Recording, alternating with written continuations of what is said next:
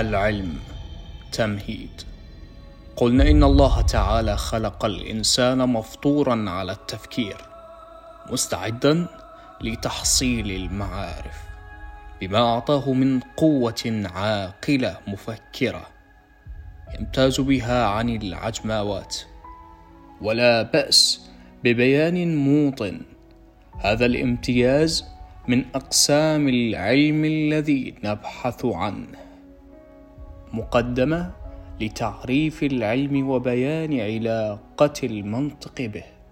فنقول اولا إذا ولد الإنسان يولد وهو خال النفس من كل فكرة وعلم فعله سواء هذا الاستعداد الفطري.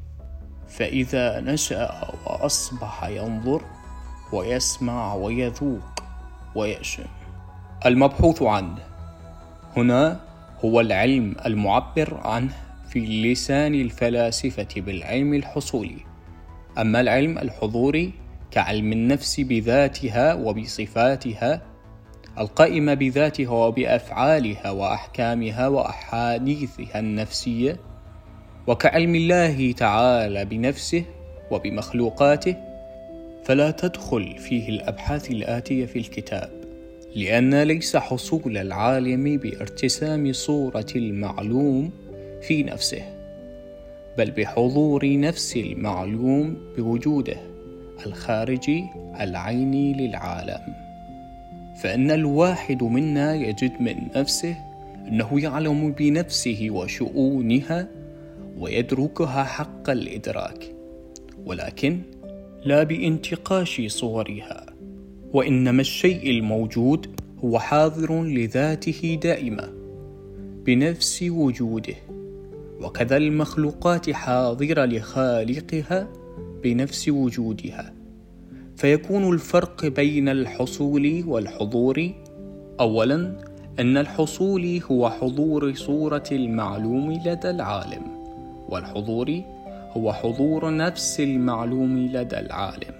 ثانيا أن المعلوم بالعلم الحصولي وجوده العلمي غير وجوده العيني وأن المعلوم بالعلم الحضوري وجوده العلمي عين وجوده العيني ثالثا أن الحصول هو الذي ينقسم إلى التصور والتصديق والحضوري لا ينقسم إلى التصور والتصديق ويلمسه نراه يحس بما حوله من الأشياء ويتأثر بها التأثر المناسب فتنفعل نفسه بها.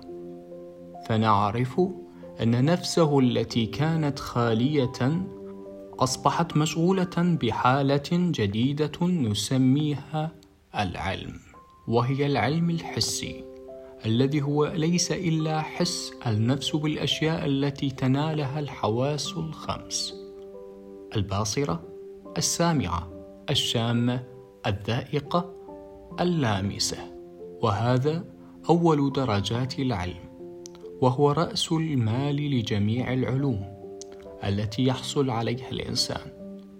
ويشاركه فيها سائر الحيوانات التي لها جميع هذه الحواس أو بعضها. ثانيا ثم تترقى مدارك الطفل فيتصرف ذهنه في صور المحسوسات المحفوظة عنده فينسب بعضها إلى بعض.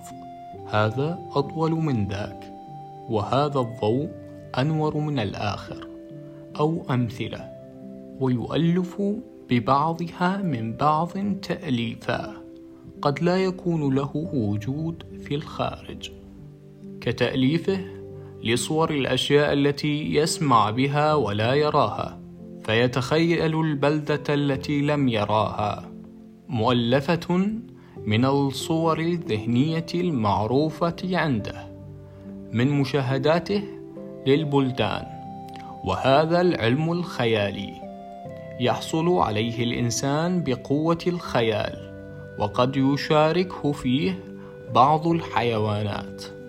ثالثا ثم يتوسع في إدراكه إلى أكثر من محسوسات فيدرك المعاني الجزئية التي لا ماد لها ولا مقدار مثل حب أبويه له وعداوة مبغضية وخوف الخائف وحزن الثاكل وفرح المستبشر وهذا هو العلم الوهمي. يحصل عليه الإنسان كغيره من الحيوانات بقوة الوهم. وهي هذه القوة موضع افتراق الإنسان عن الحيوان فيترك الحيوان وحده بدرب إدراكاته بالوهم فقط ويصرفها بما يستطيعه من هذه القوة والحول المحدود. رابعا ثم يذهب هو الإنسان في طريقه وحده متميزا عن الحيوانات بقوة العقل والفكر التي لا حد لها ولا نهاية فيدير بها دفة مدركاته الحسية والخيالية والوهمية ويميز الصحيح منها عن الفاسد وينتزع المعاني الكلية من الجزئيات التي أدركها فيتعقلها. ويقيس بعضها على بعض وينتقل من المعلوم إلى الآخر ويستنتج ويحكم ويتصرف ما شاءت له قدرته العقلية والفكرية. وهذا العلم الذي يحصل الإنسان بهذه القوة وهو العلم الأكسل الذي كان به الإنسان إنسانا. والأجل نموا وتكاملا ووضعت العلوم وألفت الفنون. وبه تفاوتت الطبقات واختلفت الناس. وعلم المنطق وضع من بين العلوم.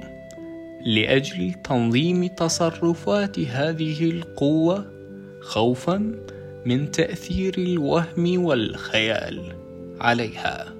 ومن ذهابها في غير الصراط المستقيم لها. وإلى هنا نصل من كتاب المنطق محمد رضا المظفر. التعليق الصوتي محمد البعاج.